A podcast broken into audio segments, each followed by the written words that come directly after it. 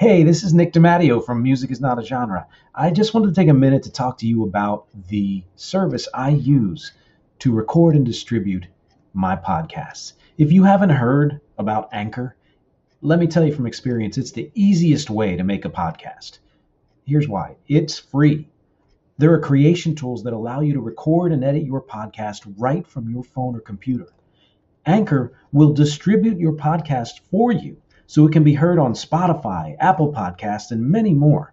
You can make money from your podcast with no minimum listenership. It's everything you need to make a podcast all in one place. So please take a moment out if you are planning to create, record, and distribute podcasts. Take a look at Anchor. Download the free Anchor app or go to anchor.fm to get started. Hey, I'm Nick DiMatteo, and welcome to Music is Not a Genre, the Music is Everything edition. Uh, in this edition, I take a musical concept, idea, fact, belief, opinion, philosophy. I discuss it at length. I unravel it. I bust myths. Uh, I connect it to things outside the music world. Uh, this is, uh, for those of you listening, on uh, podcast platforms and not watching on my YouTube channel or on Patreon, this is uh, season three, episode five. Uh, so welcome. We're we're deep into it. If you're already here at season three, and thank you for listening. Thank uh, thanks to those of you who are watching on uh, my YouTube channel. Uh, the, for anyone who subscribes, who clicks, who shares, who comments. I love comments. I love conversation, and especially thank you to my Patreon supporters uh, who get to see this first.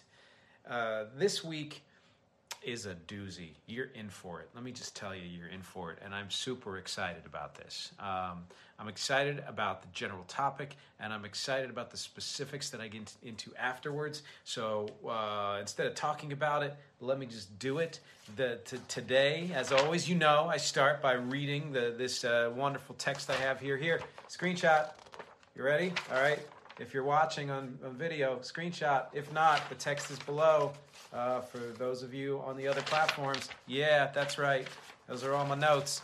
And uh, let me get into it. This week's title is What's a chronolography? Chronolography. And why does it make the Gees way more awesomer? When David Bowie died five years ago, I righted a big wrong. I'd been aware of him since the 1970s, knew some of his hits and 80s music and offshoots like Tin Machine. Someone I really respected but kept at arm's length.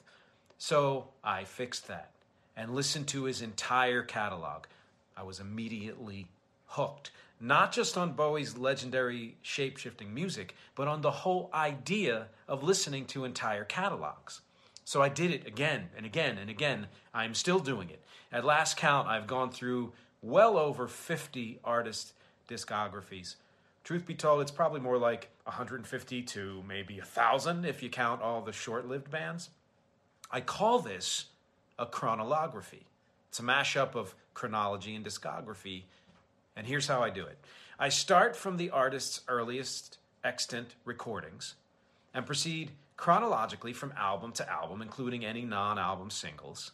I also include solo records from any prominent band member. I read up on each album as I listen, my version of liner notes, including any career or personal info that might somehow connect to the music.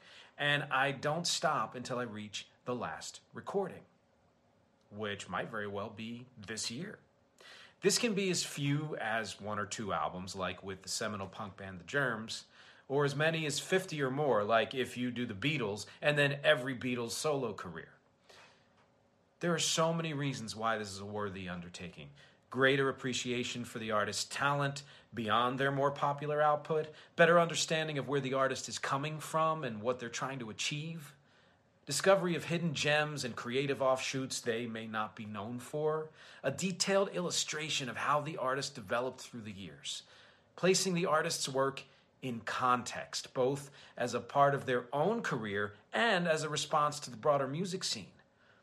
Oh, and it's fun and immersive, and most of the music is incredibly good. Plus, this is key, it takes a lot less time than you think, a lot less than binging a TV show, and you can do it anywhere. Now, here's where it gets way better. A chronolography tells a story, not just of that music or that career, but of the times they existed, the people involved, both in and out of the band, music development as a whole, how the industry and other external pressures influenced the music or definitively didn't, and even a chunky slice of society and humanity in general. It's like history meets documentary, mixed with a novel, and culminating in a time lapsed work of art. It's so much more important than just a musical exercise. We all have preconceived notions of pretty much everyone and everything we've ever encountered.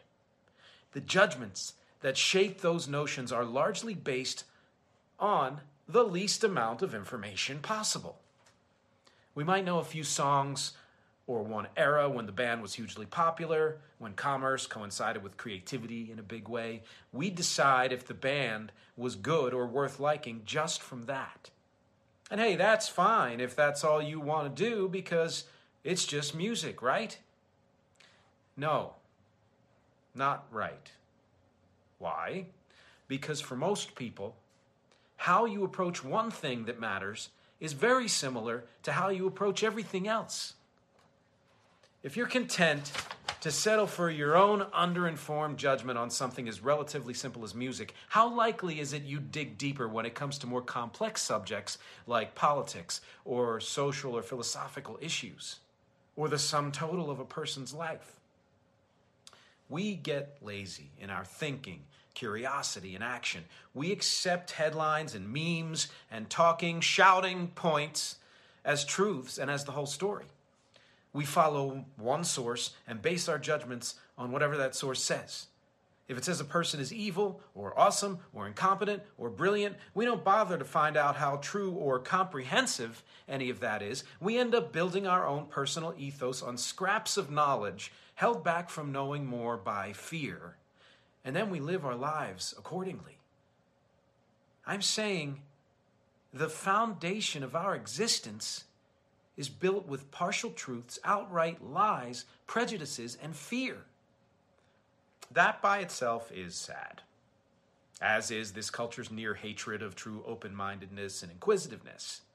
But what's saddest of all is, just like with the chronolography, it takes so little time and effort to dig deeper, and we still don't do it. We have a right to our opinions and to voice those opinions how we may. And we're not that different. If you're not bothering to absorb more of the story, chances are neither is the person you hate.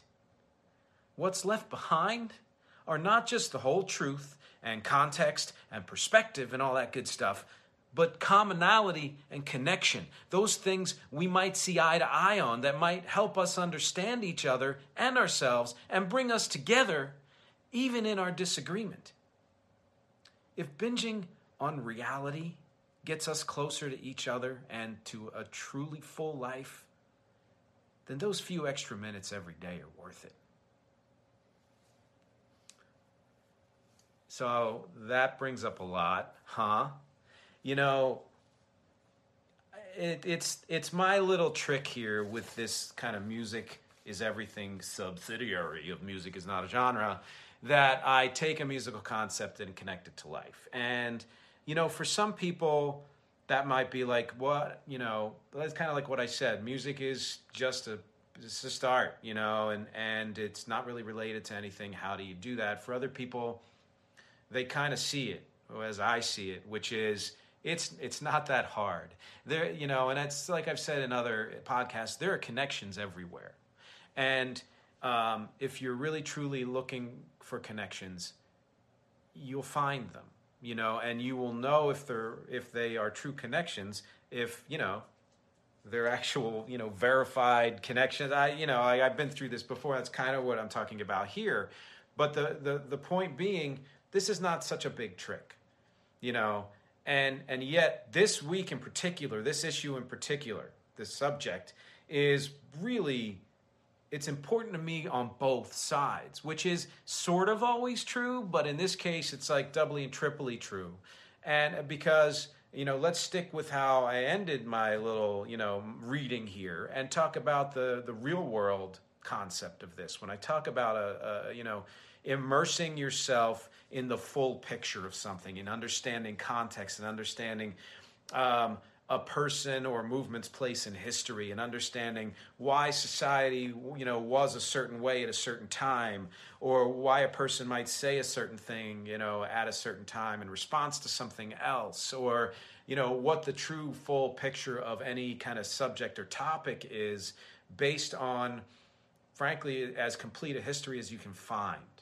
And yes from multiple sources. You know yes uh, if one source says oh, this guy, you know, uh, believes in this and did this, and that makes him, you know, a jerk or a saint.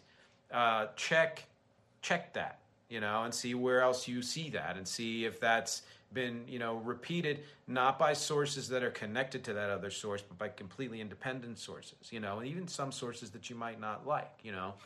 Um, but the point of, but the point of this is when we when we ignore or deny or just kind of avoid looking into things, we are playing into our our our own laziness, our own fear and and you know distrust and all of that stuff.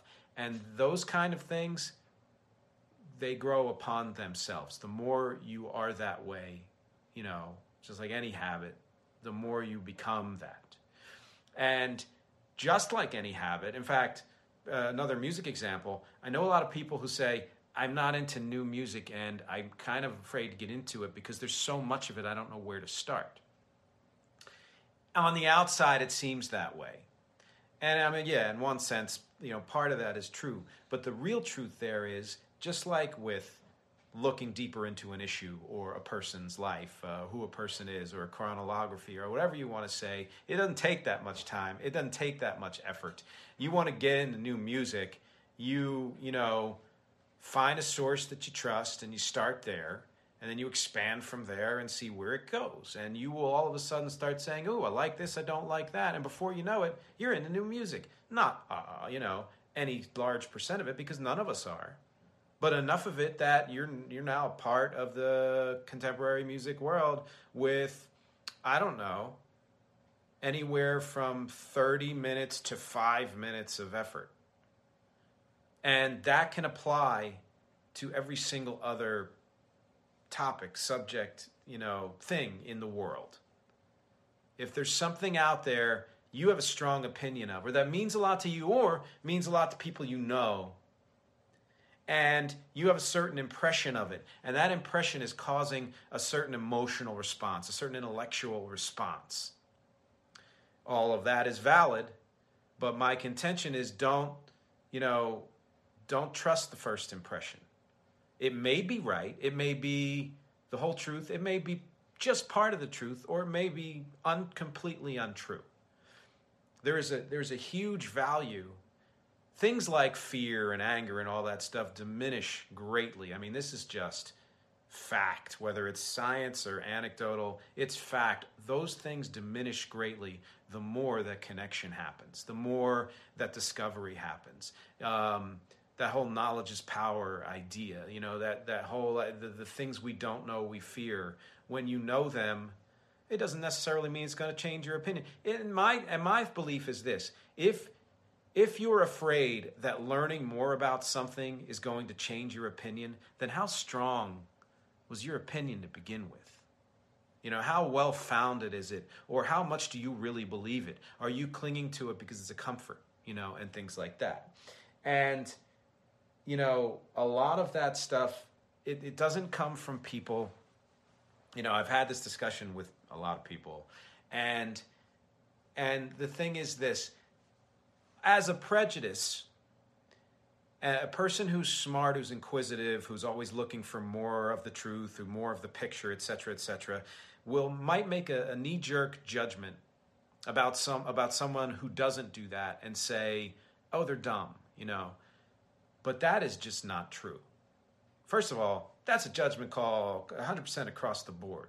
You know, like, like dumb, smart, all that's a judgment call. But second of all, it's not about how intelligent you are or, or you know how your brain works or anything like that uh, or how people judge that it's it's about it's it's about the willfulness of what you just how you decide you're going to live your life. If you're going to live your life as a person who says, "Oh, no, no, I'm not going to read that. I'm not going to look into that. I'm not going to watch that. I'm just going to kind of, you know, whatever it is I listen to or watch or read, I'm going to take in. That's going to be enough for me. That's it." That's not that's not stupidity, you know?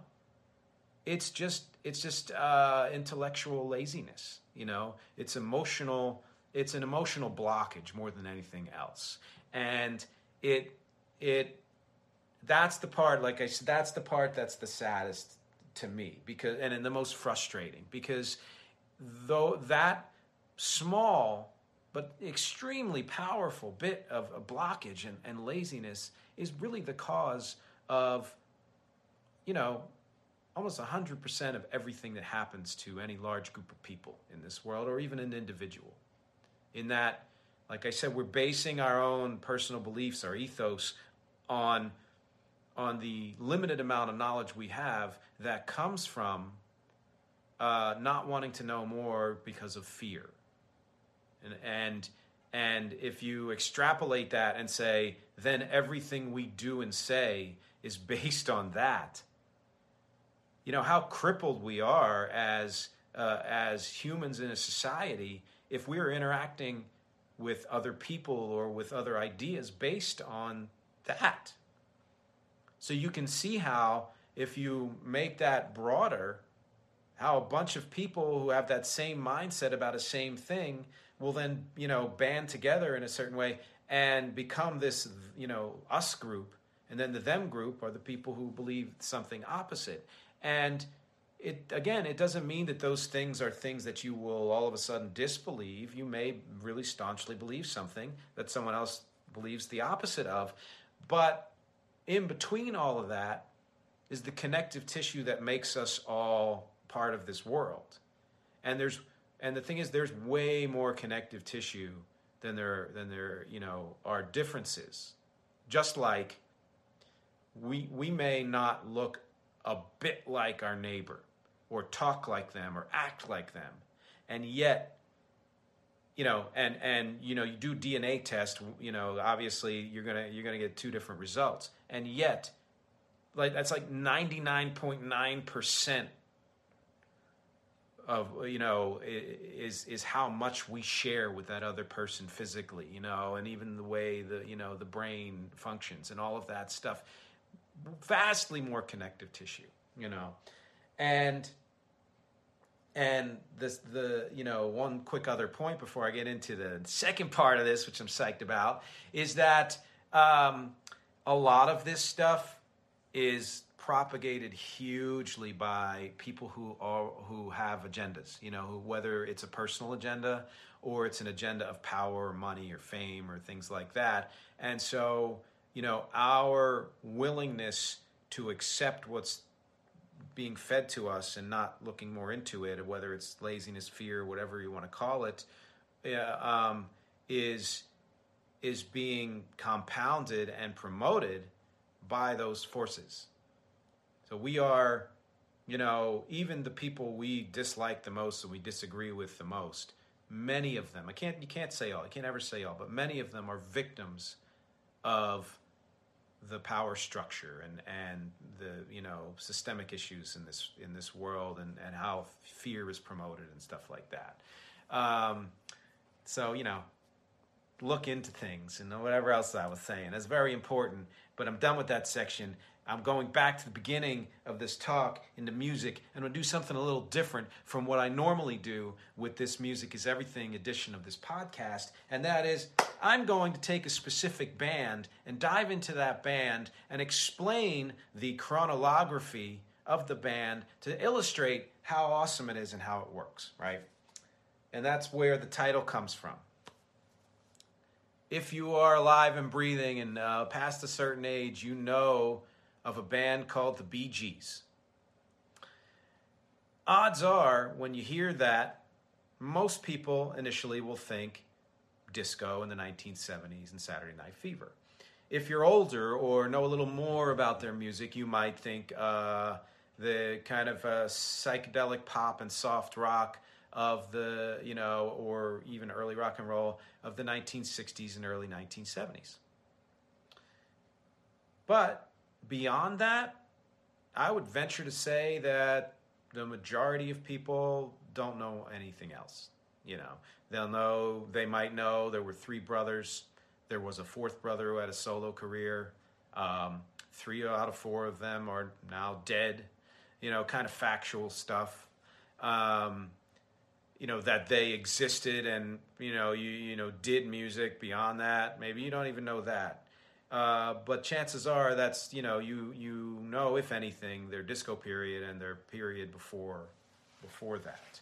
Um, now, yes, part of this was prompted by the awesome documentary that uh, came out um, shortly before the uh, recording of this podcast, and uh, you know, but most of it was prompted by me deciding finally I'm going to knock them off my list. I have a list. You know, if I've done, let's say, 54 bands with substantial, you know, uh, uh, substantial output, their entire career and the solo careers of certain band members, uh, there's probably another hundred on the list that I really do want to get to. And the Bee Gees were one of them. And I said, well, this is a perfect time. Why would I not do it right now after being inspired by that documentary, et cetera, et cetera? Right? So um, I went, and just like I said in the beginning of what, what how I do a chronology, I went and took a look at their discography online. I dial everything up either on Spotify or YouTube. That's just, if you can't find it in those places, search a little more. You might find something that's not on there, but chances are you won't. Um, that's just that's just kind of how it is. There are a lot of things on YouTube that aren't on Spotify for one reason or another probably because they were not reissued by the whatever record company owns the rights. So I went back to 1963 when the brothers were in their teens. Um, I think they were all in their teens. It might have been no, I think they were all in their teens, and um, they, of course, were from Australia, although you know born in Britain, so they're you know that kind of uh, they have like dual touchstones as far as where they're from, and they released a bunch of singles from '63 to '64 that were not on any album. Uh, their earliest recordings, uh, I believe most, if not all of them, were written by Barry, the oldest. Um, and listen to those. And then following that, and again, this is not on this I found on YouTube. 65 and 66, they released two albums only in Australia. And again, most of those songs were written by uh, Barry. And um, they were pretty awesome. I mean, that those albums in particular really reflect uh, the kind of Beatles influence and the you know the, the skiffle and all the things that were going on at the time in the early 60s in, in Britain and apparently in Australia and eventually in the States. And you can, you can hear that. And to hear a band that you think of as, you know, uh, slick dance disco music or psychedelic pop, just straight up rock out, you know, in that early kind of rock and roll way or mid period early is amazing. It's awesome, and they they there are songs where they sound tremendously like the Beatles or like other British invasion bands, and yet those two albums did not cross over. Someone uh, from Britain heard, I think, the last one, the second one, and they were brought over to Britain to record the next one, which is the first of I believe four albums released from '67 to '69 that were all done uh, that were all released internationally, and that's when they broke. That's when they broke uh, in the in the states, which is where we started to, you know, this is where our consciousness of them, you know, really began. Chances are, although if you're listening abroad, hello, I want to visit you, uh, and those songs had some of that early rock and roll and were diving into like psychedelic pop and the, the summer of love kind of pop and i'm really uh, you know, uh, chamber pop and dream dream pop and all of that thing with uh, again elements of rock, and uh, really solidly established them as hit makers. You know, like huge hit makers. Um, words and I started a joke and the New York mining disaster 1941 I believe it's called yeah I'm terrible with names terrible uh, that was their bit their first period of huge success to the point where Robin one of the twins uh, Maurice is the other of course uh, decided I need to spread my wings and he went out and did a solo album and so the next album they did which I think was in 70 was just Barry and Maurice, and Robin put out a solo album, which was decent.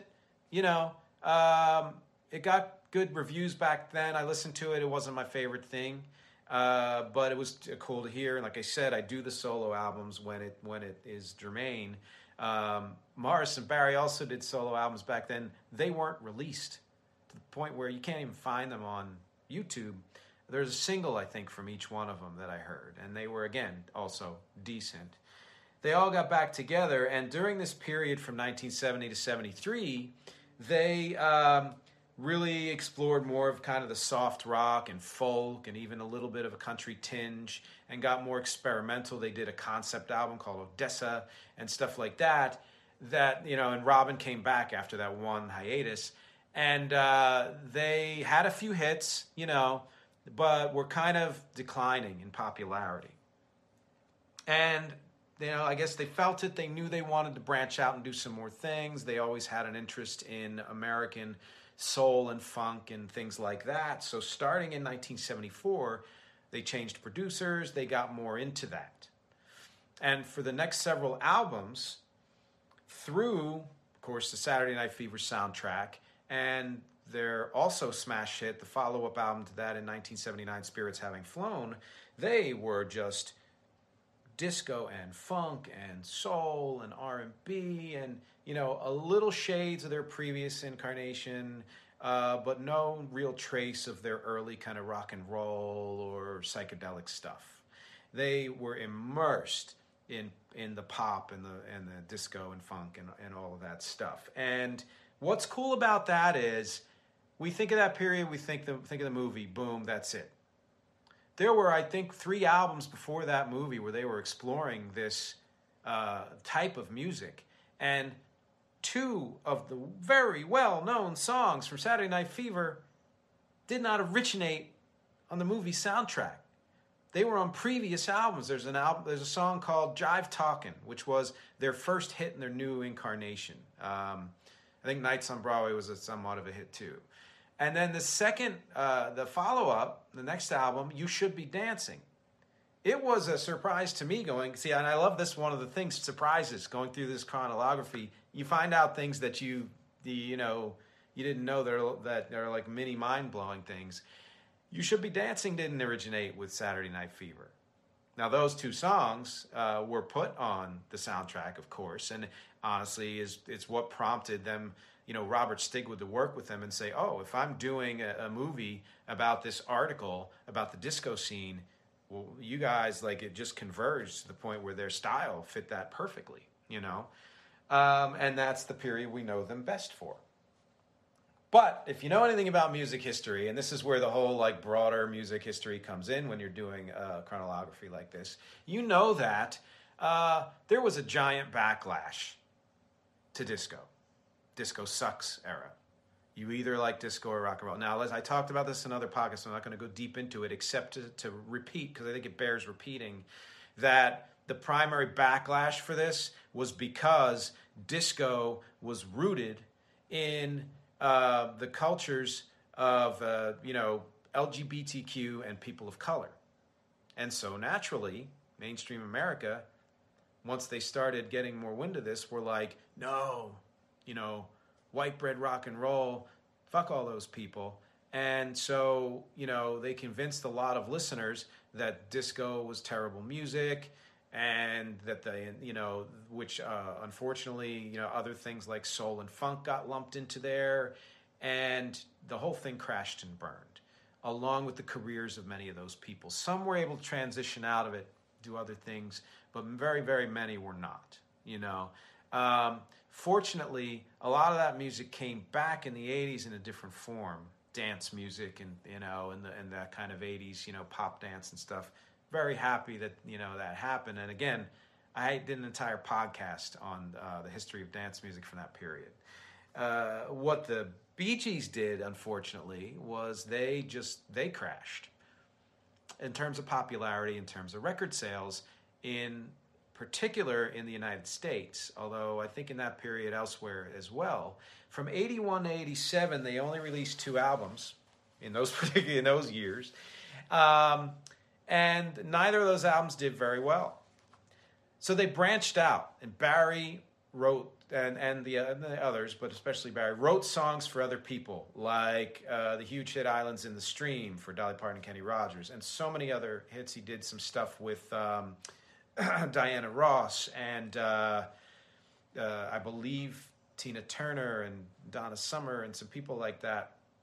Um, so they're survivors. They're the you know the songs were the thing for them. Whatever style they were doing, if it's a good song, then you know and a good performance. So they worked with other people. And that's how they kept their spirit going in between those albums. Except for, and this is where it really got interesting for me, except for Robin right? So Maurice did a little something with a movie somewhere in the '80s. Uh, it was a very kind of country-ish kind of music, and it was all kind of awesome. He, I like his kind of rootsy feel. Barry did his own thing with the pop music and the and the you know light light soul music, however you want to call it, uh, rubber soul as the Beatles called it, and that's what the name of that album really means, because rubber is light skinned, let's say. Um, and then did a movie soundtrack for a movie called uh, Hawks, I believe, uh, in '88. I don't know, uh, '86 to '88. But Robin put out three solo albums from '83 to '85 that were like new wave, techno, dance, pop, and I gotta say that most of that material is just freaking awesome. It's way different from any other Bee Gee stuff that came before it, and did actually influence a little bit of what came after it, Gees wise. But it's like I say, it's like the alternate alternate universe of '80s music, where in another universe where uh, people from the states didn't hang on to their prejudices based on the disco sucks and all of that stuff.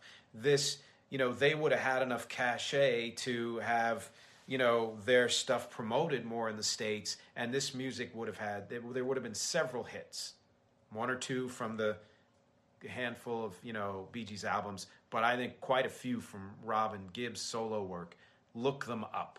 Two of them are on Spotify. One I had to go to YouTube on but man awesome. Just go do it. It'll change I mean all of this should but this particular will change your notion of who the Bee Gees were and you know somewhat are right and let me mention in passing that I did during this period listen to all of Andy Gibb's work as well, from the late 70s straight up until his you know death 10 years later. He had a very short career, and most of it was very sad because of his uh, substance issues. Um, and uh, worth listening to, though. So, you know, check those out too.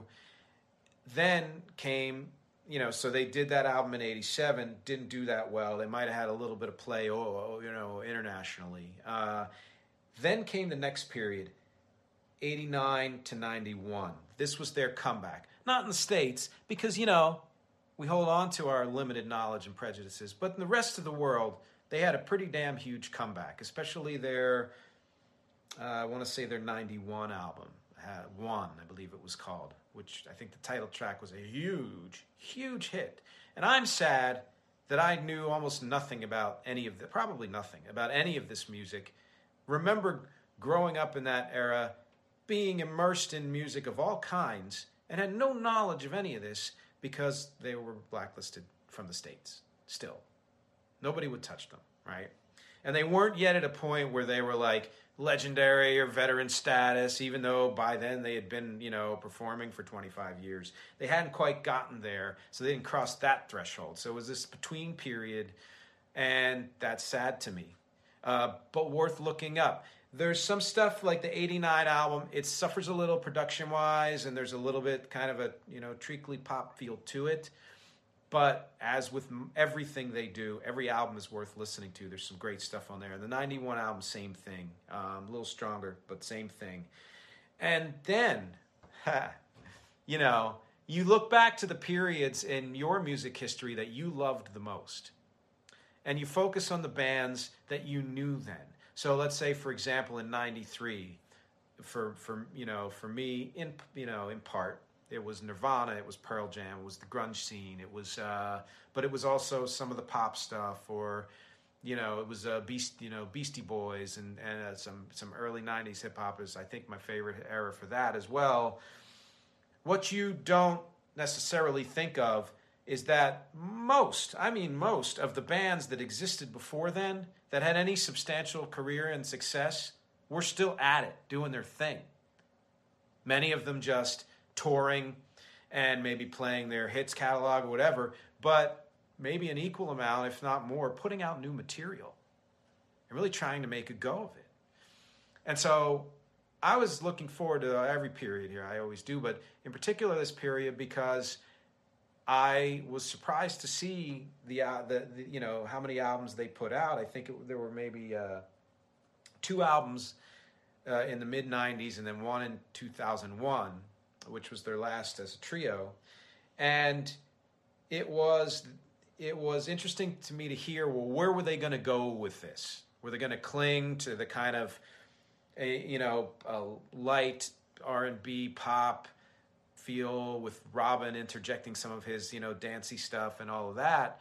Or were they going to, you know, be influenced a little bit by what was going on in the rest of the world? And it was uh, more the second than the first you they got kind of got back to their roots. They got back to the way they uh, wrote and produced songs back in the early '70s and the late '60s. Uh, still maintaining some of that mid '70s flavor and funkiness as well uh, for quite a few of them. And uh, with Robin having explored what he did, he still brought some of that Euro dance kind of feel to a lot of what he did as well. And he was just an amazing songwriter um, and singer on his own. I'll keep saying that. And so those albums struck me as a real strength period for them because they were able to abandon the so called need to adhere to a certain production style. And they did finally pass that threshold where they were becoming, you know, these kind of this kind of legends and veterans and people that were revered, elder statesmen in a way. Um, and even though they only still, again, had very, very, very minor success in the States, these all these albums did very well overseas. Uh, the 2001 album in particular, man, that's a powerhouse of work. And it's back to what I, I've said in other podcasts where, like, I listened to all of Rush's catalog and I like their early stuff or their second period stuff when they were really developing. And uh, and then they went through their growing pains or whatever you want to call it. Um, and hardcore fans, I'm sure, love that too. But then when they emerged out of that and, and didn't no longer had a need to worry about you know adhering to a, a hit formula, their stuff I think in many ways was stronger than their earlier stuff. You know, and a lot of what's on this 2001 album, I'd say the same thing about, right? And then, you know, we get to the next, uh, the second to last period, in the way I'm classifying it, which is in 2003, Maurice died.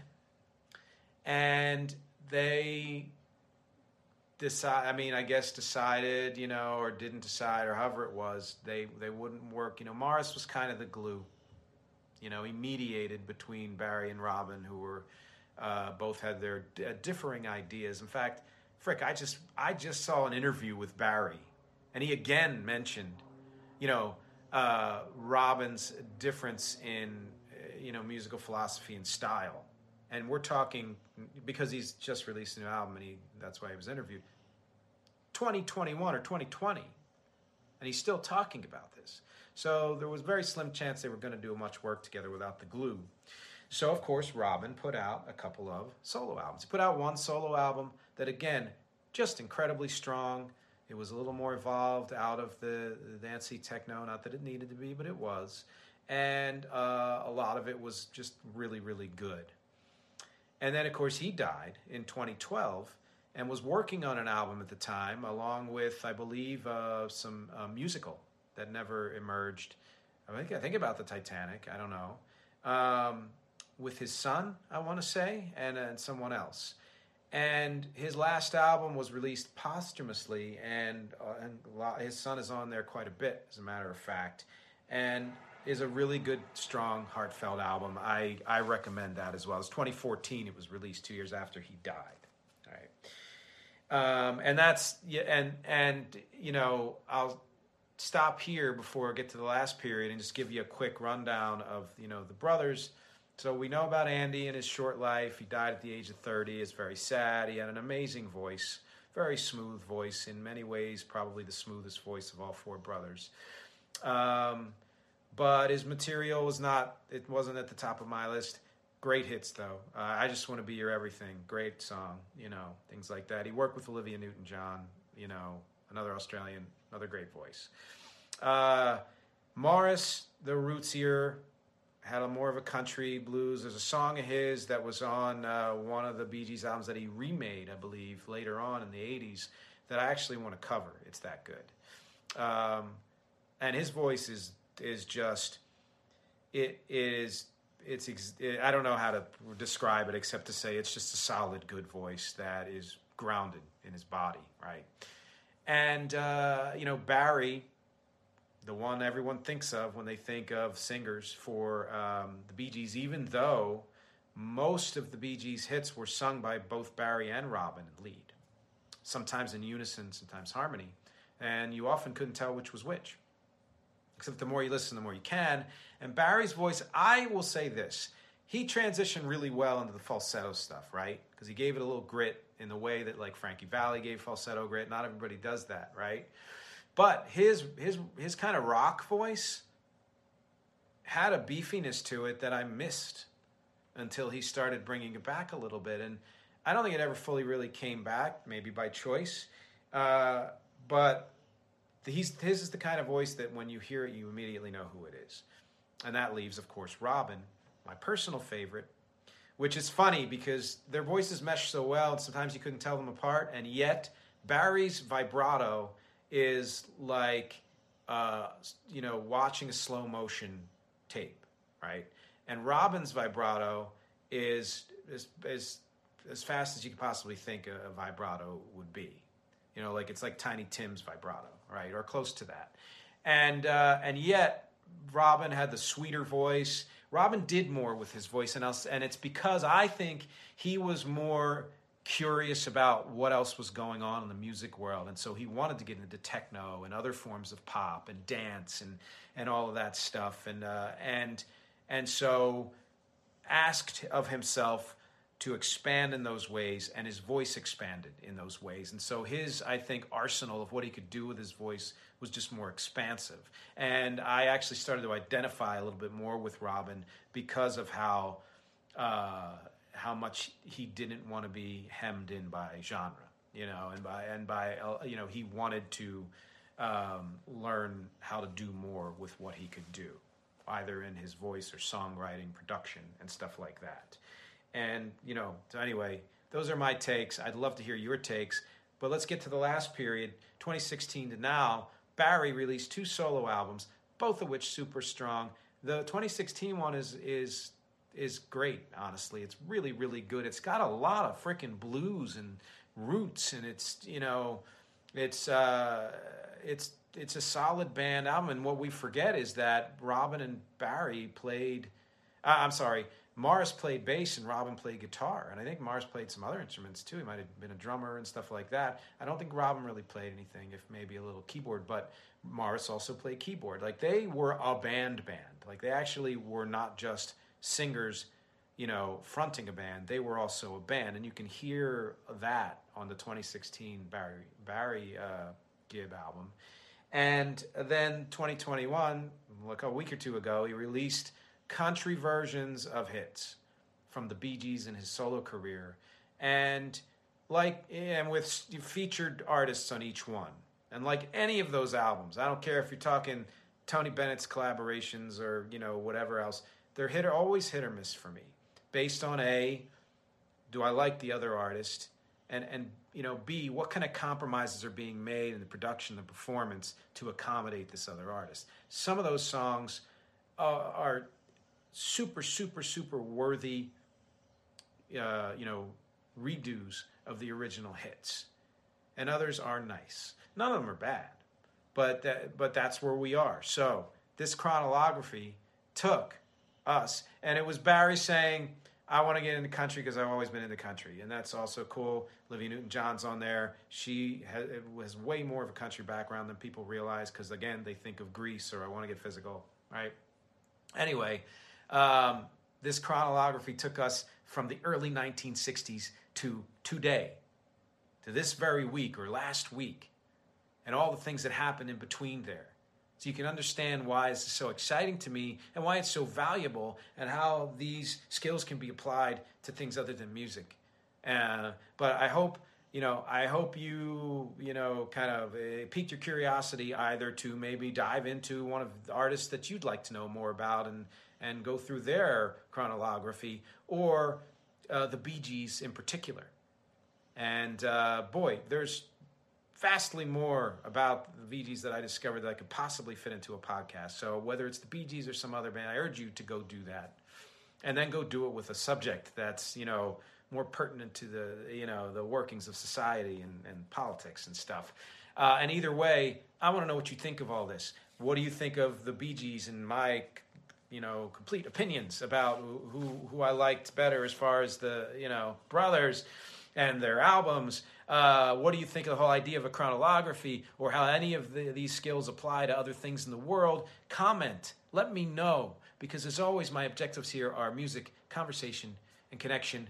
Thank you. And uh, thanks to all my Patreon supporters. And I'll see you next time. It's NFL draft season, and that means it's time to start thinking about fantasy football. FantasyPoints.com features industry leading experts and prognosticators using proprietary hand charted data to help you score more fantasy points. FantasyPoints.com is the place to go for whatever kind of fantasy football you play. Whether you play fantasy football, daily fantasy sports, or do a little bit of everything, Fantasy Points has the meticulously researched content to guide you to victory.